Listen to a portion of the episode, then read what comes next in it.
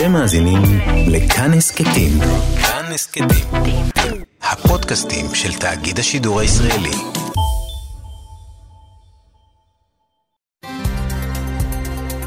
כאן רשת ב' ערן סיקורל כאן רשת ב'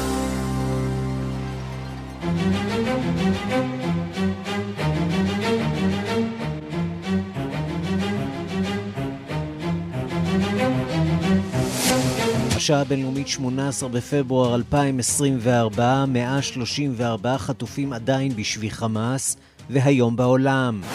חשיפת השעה הבינלאומית, גורמים עוינים ניסו להשתלט הלילה על רשת הקשר של מטוס אל על, שעשה דרכו מפוקט שבתאילנד לנתב"ג.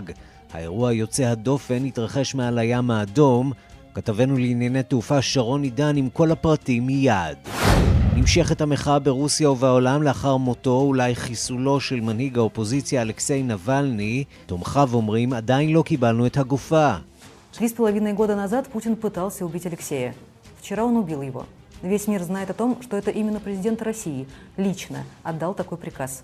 לפני שלוש שנים וחצי ניסה פוטין להרוג את אלכסיי נבלני, אומרת קירה יאומיש, הדוברת של נבלני. אתמול הוא הרג אותו. כל העולם יודע שהנשיא הרוסי הוא זה שנותן פקודה כזאת באופן אישי. הוא יודע שאלכסיי מעולם לא פחד ממנו, מעולם לא שתק, ומעולם לא היה בלתי פעיל. אסור לנו לוותר. זה מה שאלכסיי עצמו קרא לנו לעשות.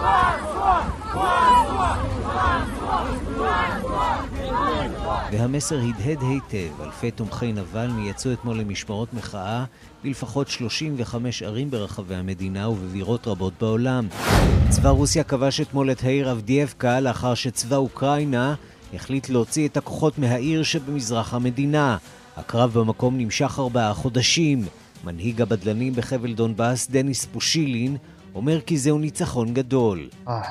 Можно говорить, что русский город Авдеевка בשם תושבי דונבאס אני רוצה להודות לצבא הרוסי, לצבאנו, לנשיאנו, שממשיכים לשחרר את מחוז דונייצק. עכשיו תושבי העיר איתנו. תודה על תהילתם של חיילינו הגיבורים.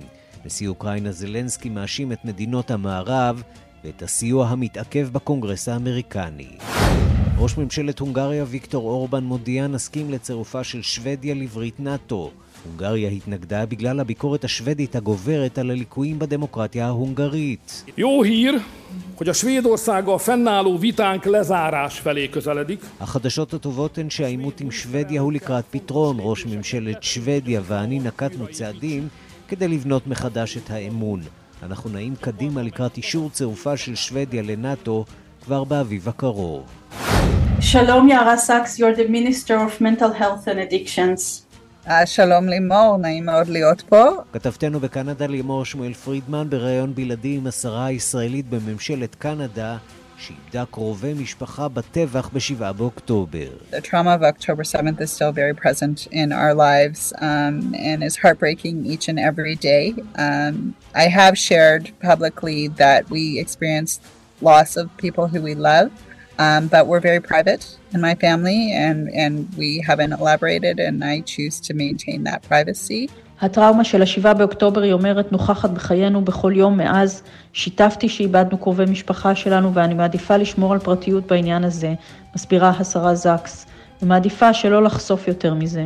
אולם כשרה בממשלה וכישראלית, היא מתמודדת בכל יום עם עלייה באנטישמיות ברחבי המדינה. וגם...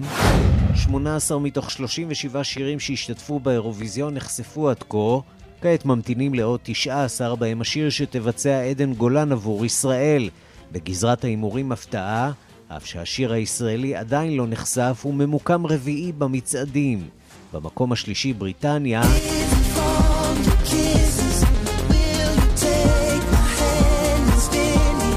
במקום השני איטליה... giorni usati, vivo senza soffrire, non c'è croce più grande, non ci resta ובמקום הראשון אוקראינה.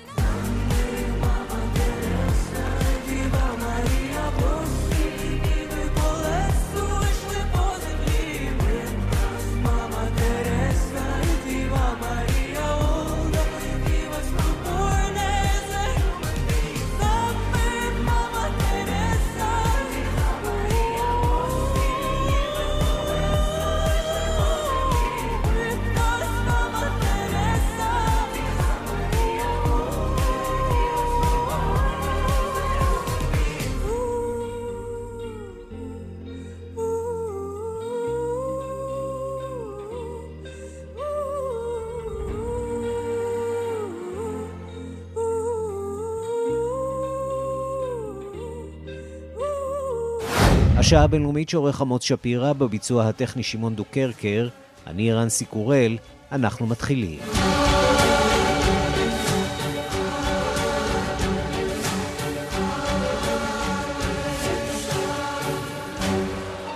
שלום רב לכולכם, ושלום גם לאמיר שמואלי שמעבר לזכוכית. אנחנו פותחים עם פרסום ראשון בשעה הבינלאומית. גורמים עוינים ניסו להשתלט הלילה על רשת הקשר של מטוס אל על שעשה דרכו מפוקט שבתאילנד לנתב"ג.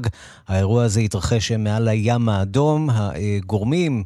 אה, החלו לשדר הנחיות שגויות לטייסים.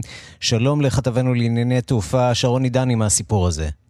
כן, שלום אה, רן, ואנחנו באמת מפרסמים כאן לראשונה אצלך בשעה הבינלאומית את הסיפור הבאמת מדהים הזה, משום שאנחנו יודעים שהאזור הזה של מפרץ עדן, אה, שהוא קצת מועד לפורענות בעיקר בתחום הימי, אה, מגיע גם לתחום האווירי, והלילה בטיסה של אל על מפוקט לנתב"ג באזור השעה אחת בלילה שעוננו, אחת וחצי, למעשה הטייסים, כשהם יוצרים קשר עם מגדל הפיקוח באזור הזה, הם מרגישים שהנתונים שמעבירים להם, וגם ההנחיות שמעבירים להם לא תואמות את הנתיב. יותר מזה, חשדם מתעורר בכך שהם מקבלים בעצם הנחיות שממש הייתי אומר נוגדות גם את ההיגיון בנתיב לכיוון ישראל. אנחנו יודעים לאיפה מנסים לגרור אותם? אנחנו לא יודעים לאיפה מנסים לגרור אותם, אבל אנחנו יודעים שמנסים לגרור אותם לכיוון שהוא לא כיוון, נקרא לזה נתב"ג, כלומר מנסים כנראה להטעות אותם ולהעביר אותם לאזורים שעלולים להיות כמובן הרבה יותר בעייתיים. אגב, יותר בעייתיים זה יכול להיות כל הקשת, מלגרום נזק למטוס, שהיו בו כ-250 נוסעים, ועד חלילה אפילו אולי להביא אותו למצב של נחיתה באזור שבו ניתן לחטוף אותו, הכל אפשרי. הטייסים של אל זה צריך לומר מיד, אה, מבינים מהר מאוד שמנסים להטעות אותם. יש גם נוטם שיוצא בימים האחרונים, נוטם זה בעצם סוג של, אה, נקרא לזה, אה, הודעה רשמית של הרשויות באזור הזה על כך שעלולים להיות בקשר כל מיני שינויים והטעיות מהסוג הזה. הטייסים מגיבים אחרי כמה דקות שהם רואים שהדבר הזה קורה, כלומר ההטעיה נמשכת, ובעצם יוצרים קשר עם עוד אה, אזורים שהם אזורי שליטה במרחב הזה, גם אלה שהם הגיעו מהם וגם אלה שהם אמורים להגיע אליהם, והם מבינים שבאזור הזה של מפרץ עדן מנסים להטות אותם ופשוט מנסים לרמות אותם ואולי לגרום להם נזק. בעצם החשש למעשה... הגדול הוא אה, שיהיה כאן איזה סוג של ניסיון אה, חטיפה, או משהו דומה למה שהחות'ים מנסים לעשות אה, בים, שיהיה מי שינסה לעשות את זה גם באוויר. בהחלט, כשעל סיפון המטוס הזה אה, כאמור מעל 200 אה, אה, נוסעים ישראלים, הפוטנציאל אני לא צריך לומר לך מהו, ובאמת הניסיון הוא כל הקשת, כמו שאמרנו, מחלילה מצב של חטיפה ועד גרימת נזק למטוס. אני מזכיר שכאשר מקבלים נתונים לא נכונים זה עלול להיגמר רע מאוד בכל מיני דרכים, גם אם המטוס הזה בסופו של דבר חלילה לא היה נחטף. ובאמת בסופו של דבר הטייסים מבינים שבעצם מנסים אה, כאן אה, לרמות אותם, מנסים לגרום להם נזק, והם למעשה עוברים גם לדרכי תקשורת חלופיות, וגם בעצם יוצרים קשר, נאמר, עם ה, אה, מי שבעצם באים בתור אחריהם באזור של הנתיב שלהם. צריך לומר להם פה מילה טובה, זאת באמת התנהגות אחראית, רצינית, הם היו ערים למה שקורה, הבינו מה קורה, ובעצם כך הגנו גם על הנוסעים בטיסה. אבל אין ספק, ערן, שהפוטנציאל כאן אה, של האירוע הזה הוא גדול מאוד. זה אירוע שקורה הלילה הזה, היה אירוע דומה גם לפני מספר ימים, שוב עם טיסה של אל על מתאילנד לישראל, אבל נאמר שהאירוע אומר, הזה... אתה אומר, זאת הפעם השנייה שהדבר הזה קורה בתוך זאת שבוע. זאת הפעם השנייה שזה קורה בתוך שבוע, כשבעצם הלילה זה באמת נמשך דקות ארוכות, ובעצם ניסיונות על גבי ניסיונות, בעצם לפנות אל הצוות, להטעות אותו, כשעל סיפונו כ-250 נוסעים. שוב, המטוס הגיע לישראל, לא נגרם חלילה שום נזק, המטוס נחת בשלום, אה, הטייסים תפקדו בצורה יוצאת מן הכלל, אבל אין ספק שהאירוע הזה הוא אירוע ביטחוני חמור, מטריד, שכמובן עכשיו אני מניח גם יגרום לפתיחת עיניים של הרבה מאוד צוותים שטסים באזור. אגב, אל על טסים אה, מתאילנד לשם, ארקיע טסה אה, גם היא מסרי לנקה ומאיי סלשל בנתיב הזה.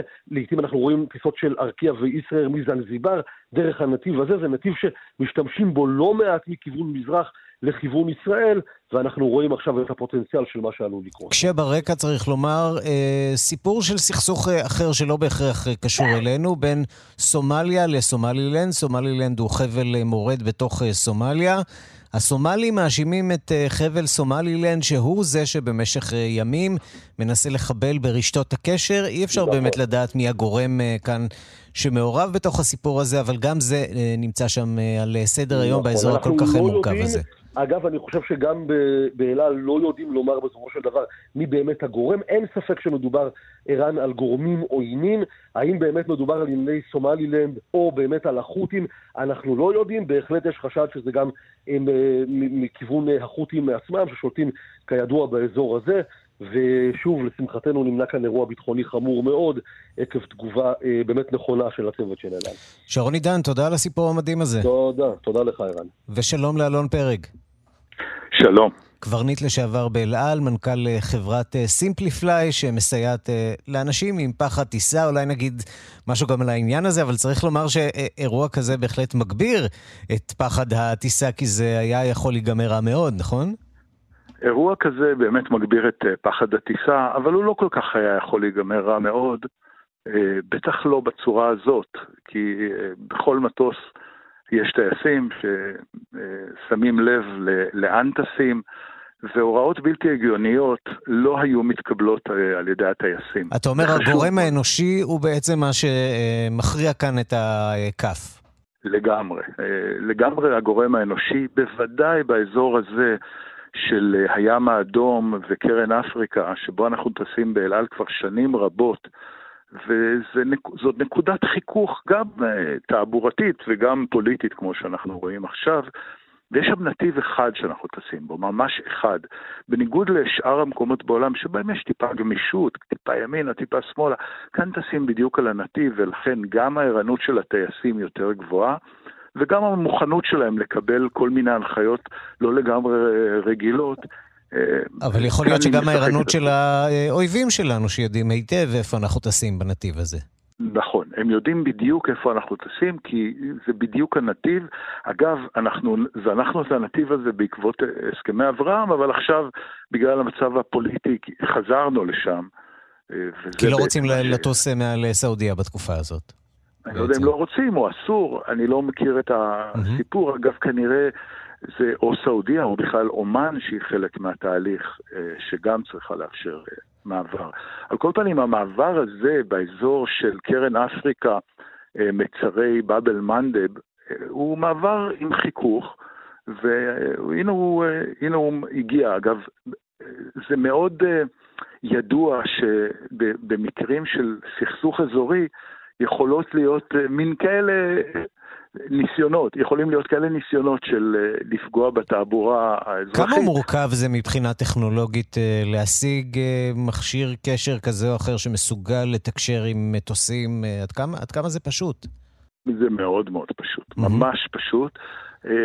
וצריך תוכנה של Flightradar24 כדי לראות איזה מטוסים נמצאים במרחב. זה הכל, וידע בסיסי באנגלית. אבל שוב, אה, זה לא מספיק לדבר עם מישהו בקשר ולהגיד לו, תפנה עכשיו ימינה ותטוס לכיוון אה, אה, מקום שאתה אף פעם לא טס אליו, ושהטייס באמת יסכים לעשות את זה, בוודאי שלא טייס ישראלי. שמגיע מהמקום, במילים אחרות, קח שמאלה לסודאן, זה לא בדיוק חלק מהפרוטוקול לא, הקבוע לא. שהטייסים שלנו מכירים. נכון מאוד, נכון מאוד. אז האירוע כשלעצמו, הוא לא היה עם פוטנציאל, הוא לא היה מסוכן, הוא טופל בצורה, כמו שהבנתי, אני נמצא עכשיו בניו יורק, אז אני לא לגמרי מכיר את כל הפרטים, אבל הוא טופל כמו, בדיוק כמו שטייסים אה, טובים צריכים לעשות. מה הפרוטוקול? ואני... מה, מה עושים אם עולה מולך בקשר אה, מישהו שנשמע כמו פקח הטיסה במוגדישו ואומר לך... אה, יש uh, כך וכך uh, בנתיב שלך, אנחנו מבקשים שתיקח קצת uh, מזרחה, טיפה מערבה. זה, זה, זה תרחיש סביר? כן, זה תרחיש שסביר, ובהחלט יכול להיות שהוא יגיד לך, תשים לב, יש מטוס מולך, אבל אתה יכול לראות כל, את כל המטוסים במרחב. אנחנו רואים אותם במערכת... אה, או לחילופין, יש. בנתיב שלך אה, ירי עכשיו של החות'ים אה, נגד ישראל או נגד האמריקנים? לא בגובה של עשרה קילומטר. Mm-hmm. זה, okay, לא זה, זה, זה לא מסוג הדברים זה... שמטרידים את התעופה בדרך כלל, הירי הזה. לא, לא, לא בכלי הנשק האלה. זאת אומרת, כל הוראה כזאת... היא נבדקת על ידי גורמי אנוש, על ידי הטייסים, ושוב אני אומר, הטייסים הישראלים שטסים פה בשכונה המסובכת שלנו, הם מאוד מאוד חשדנים, ואנחנו לא מוכנים לעשות כל דבר שיסכימו. אז אפשר, אפשר לרמות אותם לרגע, אבל לא להביא אותם לאיזשהו מצב מסוכן. אה, אז אני, אני בעניין הזה חושב שלא קרה פה אירוע אה, מסוכן, אבל מאוד חשוב להבין שנחצה פה איזשהו קו. העולם מתייחס לתעופה אזרחית אחרת משאר הדברים. כדי שתבין את העניין, במשך שנים רבות אנחנו היינו טסים שם ב, בים האדום בין, סום, בין אה, ממש על הגבול בין ערב הסעודית אה, ו, וסודאן, ששתיהן לא כל כך דיברו איתנו. אבל הם שני, שני הפקחים משני הצדדים ידעו עלינו, ובמקרים מסוימים נתנו לנו התראות נכונות. העולם לא מוכן אה, להכניס את התעופה האזרחית למלחמות האלה. במילים אחרות, אתה אומר, יש, יש פה איזה, איזה שהם כללים של כבוד בין אה, אנשי תעופה, אזרחיים, אה, שבעצם מאפשרים את, את תפקוד עולם התעופה גם כשיש מדינות אויבות. מדויק, מדויק. ו- ולא נוגעים בתעופה האזרחית. אני יכול להגיד לך שכקברניט, כשהייתי טס באזור הזה, אם הייתי מרגיש שאני במצב חירום רפואי למשל, ורוצה לנחות איפשהו, הייתי נוחת בסעודיה ללא בעיה, גם לפני התחממות היחסים. כי היה ברור שהם, אה, ש, שהעולם מתייחס בצורה יפה לטיסות אזרחיות. אז אמרת שיש פה באמת חציית אה, קו, קו אדום, מהו הקו שנחצה? הקו שנחצה זה שמנסים לפגוע בתעופה אזרחית, שזה אה, לא, לא מקובל. זה ממש ממש לא מקובל. במקומות שזה קרה בעולם, זה כמעט תמיד הייתה ממש טעות או תאונה, שמטוס אה, אזרחי נפגע מטיל. וזה כאן בעייתי. עכשיו, זה גם חלק, יכול להיות להתפרש כחלק מניסיון להגדיר ריבונות. אני אתן לך דוגמה. כשהרוסים פרשו, פלשו לחצי האי קרים, אה, טסתי יום אחד בדרך למוסקבה, mm-hmm. ובדרך קיבלתי הנחיה לעבור לפקח הבא. אה, פקח שמדבר עם מבטא רוסי, אמר לי לעבור לפקח הבא, אה, שגם הוא היה עם מבטא רוסי, עברתי, לא קיבלתי שום הנחיות מיוחדות, אבל דקה אחרי זה שמעתי ברשת הקשר החירום, שאומרת, לא, לא, עברת לתדר לא נכון, אתה חייב לחזור לתדר הקודם. ומסתבר שהפקח שהיה בחצי האי קרים עלה על הקשר ואמר לי, אה, תעבור לקשר הזה ועל זה, מתוך איזושהי כוונה, אולי, אני לא יודע, כי שוב, לא שינינו את הנתיב, מתוך כוונה להגדיר ריבונות, להגדיר, זה האזור שלנו. תגיד, כמה אנחנו חשופים לאירועים אה, מהסוג הזה, גם ממש כאן אצלנו קרוב, אה, באזור הים התיכון, אולי ניסיונות של אה, חיזבאללה למשל להשתלט על הקשר, חמאס? שוב, זה, שוב זה, זה יהיה מאוד מסובך לעשות את זה. סתם אפילו מה, ברמה הזאת, כל טייסי אל על, ארקיע וישראל מכירים את, את הקול, ממש את צליל הקול של הפקח בניפסיה. שלא לדבר על המבטא שלו. וגם אם מישהו ממש עם AI יצליח ל... זהו, ל- כי, כי יש עכשיו משהו, סיכון של AI, זה, זה, זה בדיוק העניין. אין מצב שיגיד, שטייס עברי, או טייס עם ראש על הכתפיים, יטוס ישר ללבנון, גם אם אמר לו את זה בן הדוד שלו. טוב, לא אז, אז כנראה שאנחנו צריכים להשאיר כמה טייסים עם ראש על הכתפיים במטוסים, ואולי לא אה, לאפשר לטייס האוטונומי אה, להשתלט לחלוטין אה, על, אה, על תא הטייס. בינתיים אתה צודק לגמרי, והטייסים הם באמת המחסום העיקרי בין, בין תעופה לבין תאונה. אלון פרג, טייס לשעבר, תודה רבה לך על הדברים. תודה לכם, יום טוב. אנחנו מכאן אה, לוועידת הביטחון השנתית במינכן, שמתנהלת השנה בצל המלחמה של ישראל בעזה. לצורך זה הגיע לשם אה, נשיא המדינה יצחק הרצוג, מלווה בשר החוץ אה, ישראל כץ, ובנציגי משפחות החטופים והניצולים. הוא שמע ממזכיר המדינה אנטוני בלינקן, שכינס לראשונה את שרי החוץ המשתתפים ביוזמתו לפתרון הסכסוך כאן באזורנו. אנחנו עם דיווחו של שליחנו לשם, למינכן, גדעון קוץ.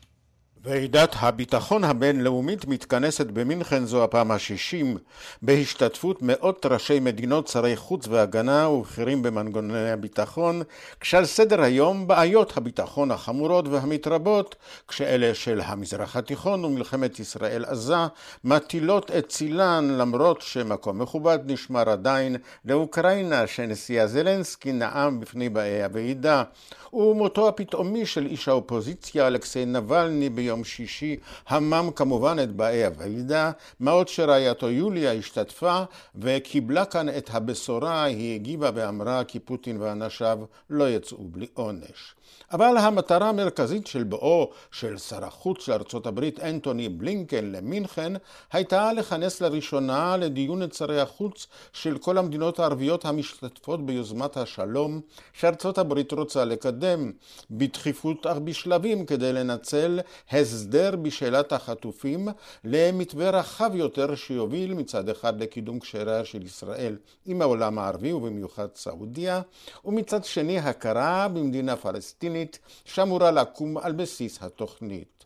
על בימת הוועידה אמר בלינקן כי לישראל יש בחודשים הקרובים הזדמנות חסרת תקדים בכל הנוגע לשילוב שלה במזרח התיכון. כמעט כל מדינה ערבית רוצה כעת לשלב את ישראל באזור ולנרמל את היחסים, אמר. I think there's an extraordinary opportunity before Israel in the months ahead to actually once and for all end uh, that cycle. And it's because there's some new facts that didn't exist before when there were efforts to make peace between Israelis and Palestinians, starting with the fact that virtually every Arab country now genuinely wants to integrate Israel into the region, to normalize relations if they haven't בלינקן הדגיש כי יש צורך לקדם הקמת מדינה פלסטינית שתבטיח גם את ביטחון ישראל וציין גם כי מתקיימים מאמצים שמובילות מדינות ערביות לרפורמה ברשות הפלסטינית, הכי דחוף עכשיו להגיע למדינה פלסטינית. לדבריו בטווח המיידי ביטחונה של ישראל מובטח, אך בטווח הארוך זו שאלה אחרת וכרוכה בהסדר ארוך טווח. שרי החוץ של מצרים, ירדן, סעודיה, האמירויות, השתתפו במפגש בשישי בערב, כשלחלק מהשיחות הצטרפו גם שרי חוץ אירופים וראשי האיחוד שעשויים לתת ערבויות להסדר. שרת החוץ הבלגית אמרה למשל כי הם מתכוננים לארח בקרוב ועידת שלום בינלאומית.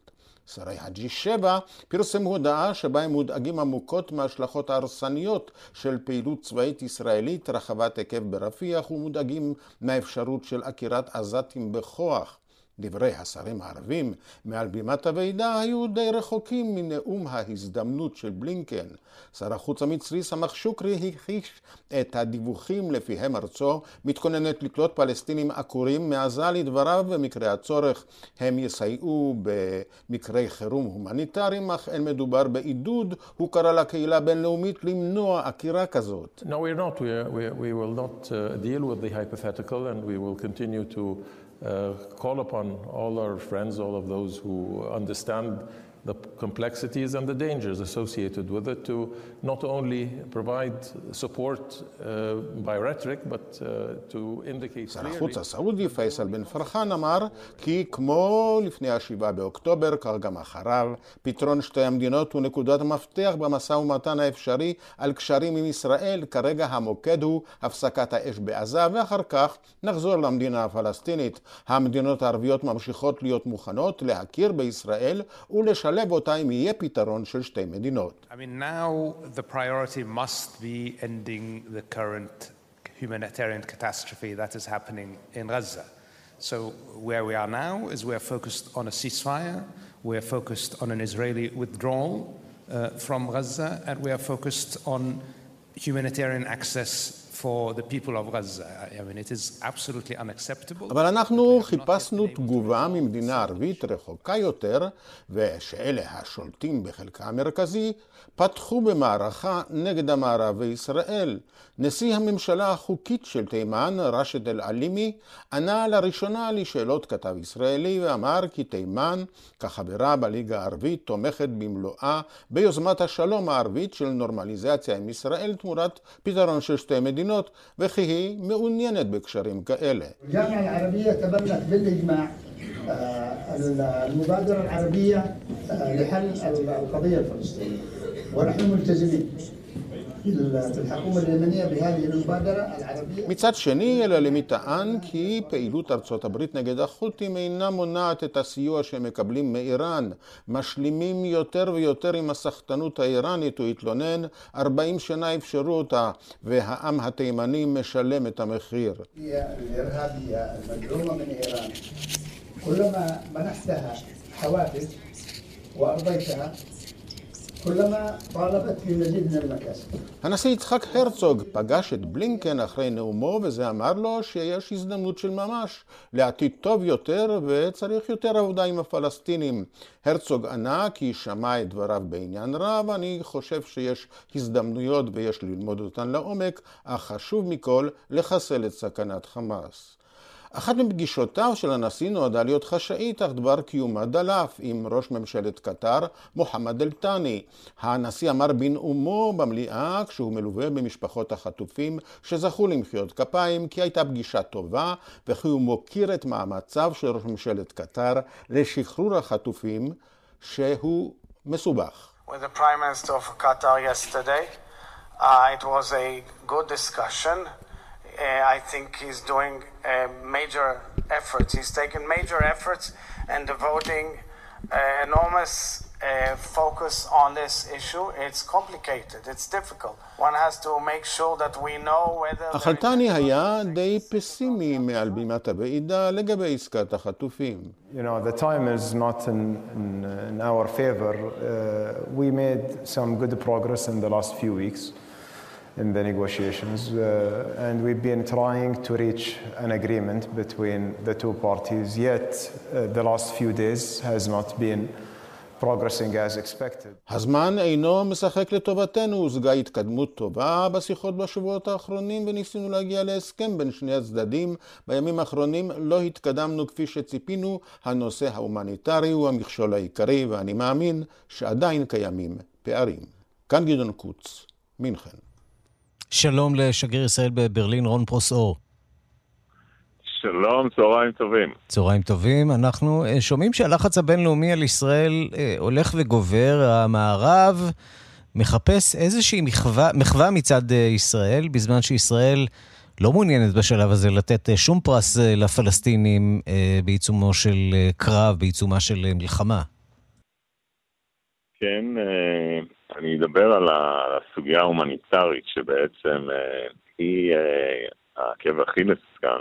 Mm-hmm. הייתי רוצה, רק כששמעתי את אה, גדעון קוץ, דבר ראשון, גדעון קוץ תמיד זה פריז, עכשיו זה מי מכן לטובת האירוע, אבל תראה, אנחנו בצורה מאוד ברורה מתמקדים במה שקורה במזרח התיכון, אבל במינכן, דבר ראשון, הסיפור שרעייתו של נבלני הייתה שם כשהודיעו שבעצם אה, הוא הלך. Mm-hmm. דבר שני, אתה, הסיפור של זלנסקי באוקראינה ורוסיה עמד uh, במוקד האירוע דווקא על הציר של המדינות האנטי-דמוקרטיות. זאת אומרת, חיבור בין רוסיה לאיראן, ההשפעה על אירופה, uh, גם לגבי הנושא של המזל"טים, גם לגבי שיתוף הפעולה, וכמובן סין.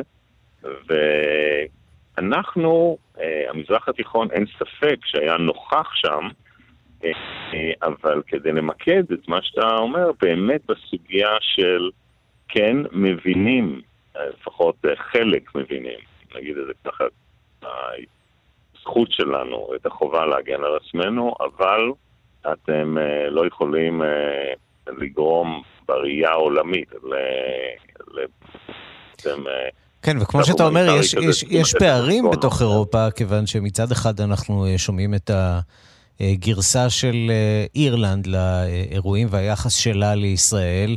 אה, גם העמדה של ספרד, אפשר לשמוע גם את... את נורבגיה. נורבגיה ואת שר החוץ של האיחוד האירופי אפילו. לכאורה, מי שאמור להיות הדמות המייצגת, תוקף את ישראל בחריפות, אפילו קורא להפסיק את הזרמת הסיוע הצבאי לישראל. הזרמת הנשק אה, לישראל, בעצם מעודד אה, מגמות כאלה. עד כמה אה, העמדה באמת של ז'וזף בורל מאפיינת את מדינות האיחוד האירופי להערכתך? תראה, בורל פגיעתו והוא ממשיך בקו הזה לא רק עכשיו בסיפור של אחרי הטבח של ה-7 באוקטובר, ואין ספק שיש לחץ באיחוד האירופי עלינו בסוגיה ההומניטרית, וה, והתמונות שרוב רובנו בארץ לא רואים, של הבעיות בעזה, הן מאוד דומיננטיות, במיוחד לקהל הבוחרים האירופאי. אז איך מתמודדים שאירופה... באמת עם האיחוד האירופי שמיוצג אולי על ידי הדברים שבורל אומר? מה, מנהלים איזה סוג של תקשורת מקבילה דרך נשיאת הנציבות אורסולה פון דר ליין, שהיא הרבה יותר ידידותית? ככה מנהלים את זה כרגע? תראה, מנהלים את זה ודאי גם בערוצים האלה, אבל גם בערוצים הפומביים. לבוא ולהציג נתונים על כניסה באמת של, של סיוע הומניטרי, לבוא ולהגיד להם, רבותיי, חמאס לוקח את הסיוע הזה, מאיים על התושבים, אתם רוצים באמת אה, לשפר את המצב, אתם צריכים באמת להתמודד עם הדברים האלה. מדינת ישראל עושה כל שביכולתה, אבל אנחנו אה, לא נפסיק עד שאנחנו נגמור את התשתיות של אה, חמאס אה, עזה, וכל מי שחפץ בשלום, חפץ באמת בשינוי אזורי, צריך להבין שהחמאס, חמאס כארגון לא יכול, לא יכול להישאר שם. עד כמה אתה מתרשם שגרמניה עדיין בפינה שלנו בעימות הזה? גרמניה עדיין איתנו, הלחצים במיוחד לקהל הבוחרים, במיוחד שאתה בא לידי ביטוי עם שרת החוץ הגרמניה, מפלגת הירוקים, וגם בתוך הסוציאל דמוקרטים, אתה רואה שיש לחץ על הציבור, אבל גרמניה עומדת, במיוחד שגרמניה, uh, בגלל הביקורים הרבים, מהנשיא, לקאנצלר, שר ההגנה, שרת החוץ, uh, יושבת אה, נשיאת הבונדסטאג, מגיעים, הם רואים את הדברים בעיניים, הם מקבלים את ההסברים, חוזרים חזרה, ואכן, יש פה פער מהקברניטים, ומבינים, מבינים את האתגרים שמדינת ישראל עומדת בפניהם, ועל זה אנחנו עובדים יום-יום, שעה-שעה, אה, בכל המקומות, ברמה של חברי פרלמנט, המפלגות, גם אלה שבאופוזיציה, לבין דעת הקהל, שדעת הקהל, אה, אה, הפער הזה הולך ומתרחב. וזה אנחנו... הבעיה היא באמת הטיפול במסות האלה והרשתות החברתיות, לזה עדיין אין תשובה לישראל בעידן שבו באמת הרשתות החברתיות והמסה של המוסלמים בעולם גוברת עלינו בכל, בכל עימות כזה, נכון, לא פשוט גם, בכלל. גם טיק טוק, גם טיק טוק, גם האלגוריתמים, אבל אל תשכח שאירופה עצמה, וזה חשוב כשאנחנו מציגים את העניין שלנו, נמצאת במקום אחר מבחינת הנושא הזה של הגנה, של הבנה אחרי שפוטין נכנס לאוקראינה, והם צריכים להתחמש, להגן על עצמם. פון דר ליין, נשיאת האיחוד האירופי, בעצם אה, אמרה, אם אני אבחר שוב, אני אמנה נציב להגנה. תחשוב שאירופה בפעם הראשונה חושבת על דבר כזה, זה מראה איפה היא נמצאת מבחינת קו החשיבה. ללא ספק תקופה אה, מורכבת אה, מאוד אה, שם אה, לאירופים. רון פרוסאור, אה, שגר ישראל בברלין, תודה רבה לך על הדברים. תודה רבה. אנחנו כאן עם השעה הבינלאומית, ואנחנו עם הסיפור הבא. ממשלת קנדה מינתה בקיץ האחרון חברת פרלמנט ישראלית, כן, ישראלית, אה, לתפקיד חשוב בממשלה. יערה זקס היא לא היהודייה היחידה בפרלמנט הקנדי, אבל בהחלט הישראלית הראשונה בממשלה, היינו קנדית וישראלית. היא השרה לבריאות הנפש ולמניעת ההתמכרויות במשרד הבריאות של קנדה.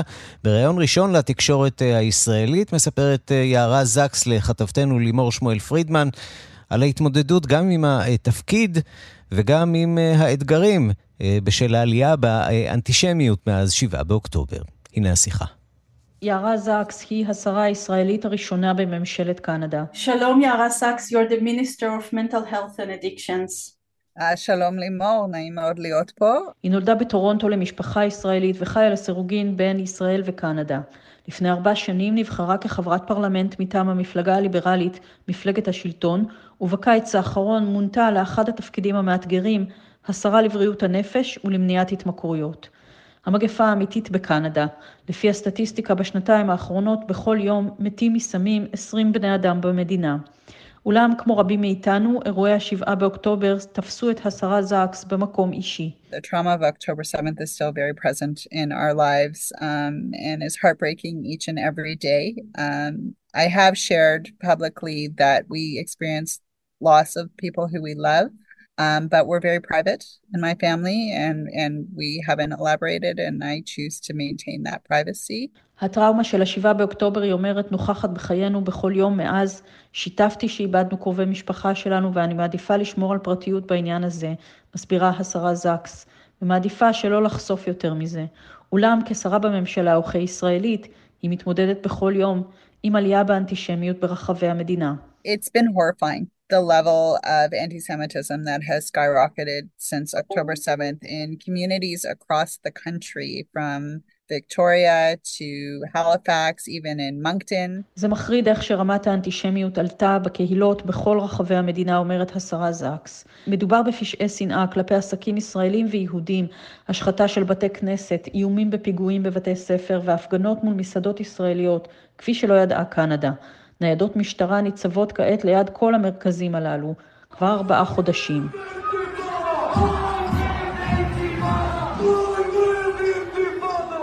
Truth is, we shouldn't have to have this. It should not be part of what it means to live in Canada. We've all chosen to make Canada home. האמת היא שזה לא אמור להיות חלק מהחיים בקנדה שידועה ברב תרבותיות, אומרת השרה זקס. הממשלה הליברלית בקנדה שומרת על איזון בין ההכרה שלישראל הזכות להגן על עצמה לבין הדרישה להימנע מפגיעה בחפים מפשע בעזה. לאחרונה הוטלו עיצומים כלכליים על בכירי חמאס, ובמקביל הממשלה שוקלת להטיל עיצומים גם על מתנחלים. השרה זקס מסבירה שהיחסים של קנדה עם ישראל אינם רק דיפלומטיים. The relationship with Israel is not just a diplomatic one, it's one that is, runs very deep. Um, Israel's a friend and an ally. And, and that's really important to, to highlight and continues to be. Um, since October 7th, we've had regular meetings with the ambassador, with Ido Moed, um, with our group, updating on the various pieces of the puzzle. ישראל חברה ושותפה. מאז השבעה באוקטובר יש לנו פגישות קבועות עם השגריר עידו מועד, לוודא שהתקשורת בין הפרלמנטרים לבין השגרירות זורמת ושאנחנו מבינים את הצרכים, היא אומרת. סקר של מכון אנגוס ריד בקנדה מהשבוע שעבר מלמד שקרוב ל-66% מהקנדים מאמינים שחמאס הוא המכשול לשלום בין ישראלים לפלסטינים.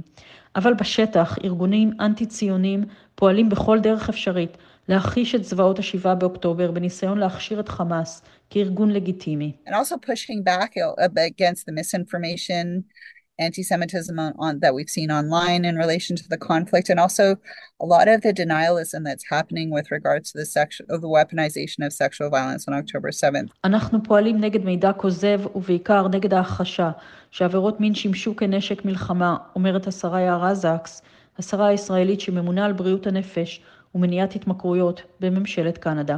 Thank you לימור, ויום טוב לכם בוונקובר. מוונקובר, לימור שמואל פרידמן. השעה הבינלאומית אנחנו למותו הפתאומי של אלכסיי נבלני, מנהיג האופוזיציה הרוסי, בסוף השבוע בכלא הרוסי שבמערב סיביר. הוא מעורר כמובן סימני שאלה רבים. האם אכן מדובר במוות טבעי, או שמא היה למישהו אינטרס להביא למותו? על פי אתרי האופוזיציה, טרם נערך הליך של נתיחת הגופה, ובינתיים מאות עצורים בפעולות מחאה בעקבות מותו של נבלני. שלום לדוקטור אלכס נירנבורג, כאן חדשות בדיגיטל. שלום ערן, ובכן כאמור 48 שעות מאז מותו של אלכסיי נבלני, גופתו כפי שציינת עדיין נמצאת בבית החולים בסיביר וטרם עברה נתיחה. אנחנו מדווחים דיווח מהדקות האחרונות, 12 אלף בני אדם חתמו על עצומה הקוראת לשחרר את הגופה לקבורה מיידית ולהעביר אותה לידי, המשפ... לידי משפחתו וכל מי שחתם על העצומה הזאת יוצא מנקודת ההנחה שלא נוכל לקבל שום קביעה הוגנת מהליך הבדיקה הרשמי של רוסיה. מבחינת דעת הקהל, אדם אחד אחראי למות התקווה הדמוקרטית של המדינה הזאת ושמו ולדימיר פוטין. בינתיים ברוסיה עצמה הציבור לא יצא בהמוניו כצפוי לרחובות בעקבות מותו של האיש שקרא תיגר על האוליגרכיה השולטת, אבל אלו שיצאו נתקלו ביד קשה, כ-400 בני אדם נעצרו בימיים האחרונים במוקדי המחאה ב-36 ערים שונות ברחבי רוסיה.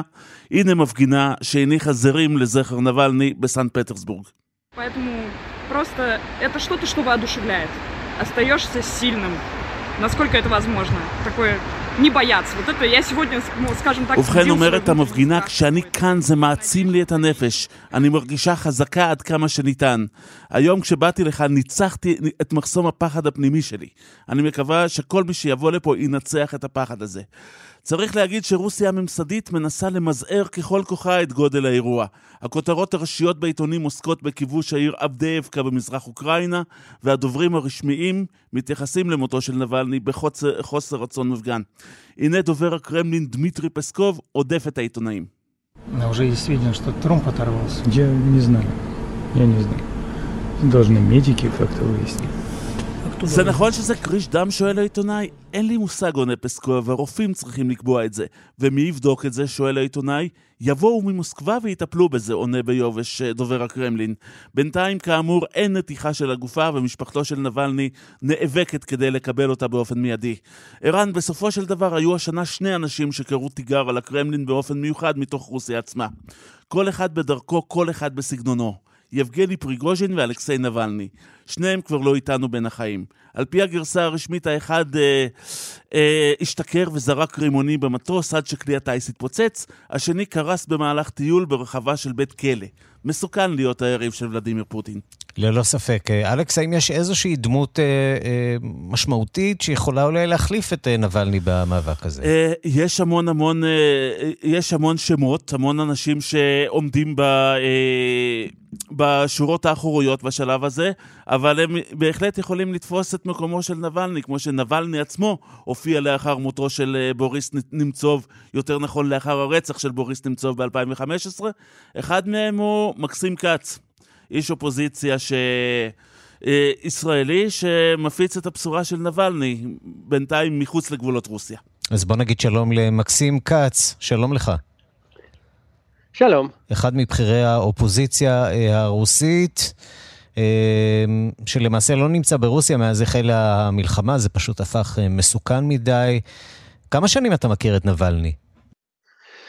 אני מכיר אותו מאז 2011, פעם, פעם, פעם ראשונה נפגשנו ב-2011, אני עוד uh, הייתי, אני הייתי בכלל עוד שחקן פוקר, משהו כזה, והוא גייס כספים למשהו, ואני פשוט עזרתי לו בזה, ככה נפגשנו, ואחר כך התחלתי uh, לעבוד איתו, וב-2013, כשכבר uh, נכנסתי לפוליטיקה הרוסית בעצמי, נהייתי ראש מטה, סגן ראש מטה הבחירות שלו לראשות העיר מוסקבה. זאת אומרת, עבדתם ממש ממש קרוב, אחד על אחד. עבדנו קרוב, אבל מזמן, ב-2013. מאז לא, לא עבדתי איתו, אבל כמובן שדיברנו, והפעם האחרונה שהיינו בדיון כזה, ב debates באינטרנט, זה היה ב-2020, ממש כמה חודשים לפני הניסיון ההרעלה שלו, ולאחר מכן כבר לא, כבר לא דיברנו. אה, אבל אה, אני מניח שתקשרתם במידה רבה דרך אה, הוולוג שלך. אתה, נזכיר למאזינים שלנו, בלוגר פופולרי מאוד. מאז אתמול, הסרטון שהעלית, יש בו כבר קרוב למיליון צפיות להערכתי, סרטון לזכרו מיליון של... מיליון שש מאות אלף, כן. מיליון שש... הנה, אתה רואה, אני ראיתי בשעות הבוקר, זה היה 700 אלף, הערכתי שזה הגיע למיליון, וזה הגיע למיליון ושש מאות אלף, וזה במידה רבה מעיד על עד כמה הרוסים רואים בך אה, מקור אה, סמכות משמעותי אה, בתוך האופוזיציה הרוסית. אתה רואה את עצמך חוזר לשם בתנאים האלה, בתנאים שבו ברור שרוסיה מנסה להתנקש בחייהם של כל מי שמנסים להיות אופוזיציה? כרגע אני לא הולך לחזור לשם, בגלל שיש עליי לא רק תיק פלילי, אלא אפילו כבר החלטת בית משפט, שאני צריך להיות שמונה שנים בכלא, בגלל שאני זה פייק ניוז, כאילו מפיץ פייק ניוז על הצבא הרוסי. אה, יש כבר החלטת בית משפט, זה לא ברור שאם אני אגיע עכשיו לרוסיה אני אכנס לכלא ולא אצא משם. אה, אבל אני מתכוון לחזור לרוסיה איך שאני אוכל לעשות את זה. ברגע שאני אוכל לעשות את זה, אה, כנראה שזה יקרה אחרי שוולדימיר פוטין כבר לא יהיה נשיא. ואז יש לי הרבה דברים מה לעשות ברוסיה, יש הרבה צופים ויש לי גם ניסיון פוליטי כבר ברוסיה, ניהלתי שם קמפיינים עד שנת 2022. היית חבר מועצה גם, בפוליטי. נכון? הייתי חבר מועצה במוסקבה, הרצתי שם הרבה קמפיינים, אז כן, יש לי מה לעשות שם, אבל עכשיו אני, עכשיו אני בארץ. כי ברוסיה אני לא יכול להיות. אני מקווה שבארץ אז, אני יכול. אז ההפיכה נגד פוטין תצא מתל אביב? לא, לא, לא, לא, לא, זה לא, אני לא מנהל הפיכות, uh, הקהל שלי זה קהל ליברלי ויותר, uh, uh, הוא, הוא מוכן ל, לעשות דברים פוליטיים. למשל עכשיו יש בחירות והיה מועמד שהתנגד למלחמה ואחרי הווידאו שלי בכל רחבי רוסיה נהיו תורים למטות הבחירות שלו כדי להשאיר חתימה כדי שיוכל להשתתף בבחירות. זה הקהל שלי מוכן לעשות, הפיכות הקהל שלי לא מוכן לעשות. מקסים כץ, יש אולי סיכוי כלשהו שנבלני מת מוות טבעי? זה שאלה, אפילו אם אנחנו מדברים עכשיו על מוות טבעי, איך שאפשר לקרוא לו טבעי, אבל זו, אז במקרה כזה זו הייתה הריגה איטית. כי כל התנאים שהוא היה בכלא, וזה אפילו היו לא תנאים רגילים לכלא רוסי, מתוך השנה האחרונה 301 יום הוא ריצה בתא עונשין, שזה ממש מקום שני מטר על שני מטר, בלי כלום בפנים, ואפילו אם לא הרגו אותו באופן פיזי שלשום עם אקדח או סכין, כל מה שקרה לו בשנה האחרונה זה הריגה איטית וברור שזו הייתה המטרה, שהוא לא, לא יישאר בין החיים. מקסים כץ, מנהיג האופוזיציה uh, בגלות uh, של רוסיה, uh, תודה רבה לך על הדברים ותודה לך אלכס נירנבורג, uh, כתבנו. תודה. ועד כאן uh, השעה הבינלאומית, שערך uh, עמוד שפירא, uh, בביצוע הטכני אמיר שמואלי ושמעון דוקרקר, אני רנסי קורל, מיד אחרינו צבע הכסף עם יאיר ויינרב, להתראות.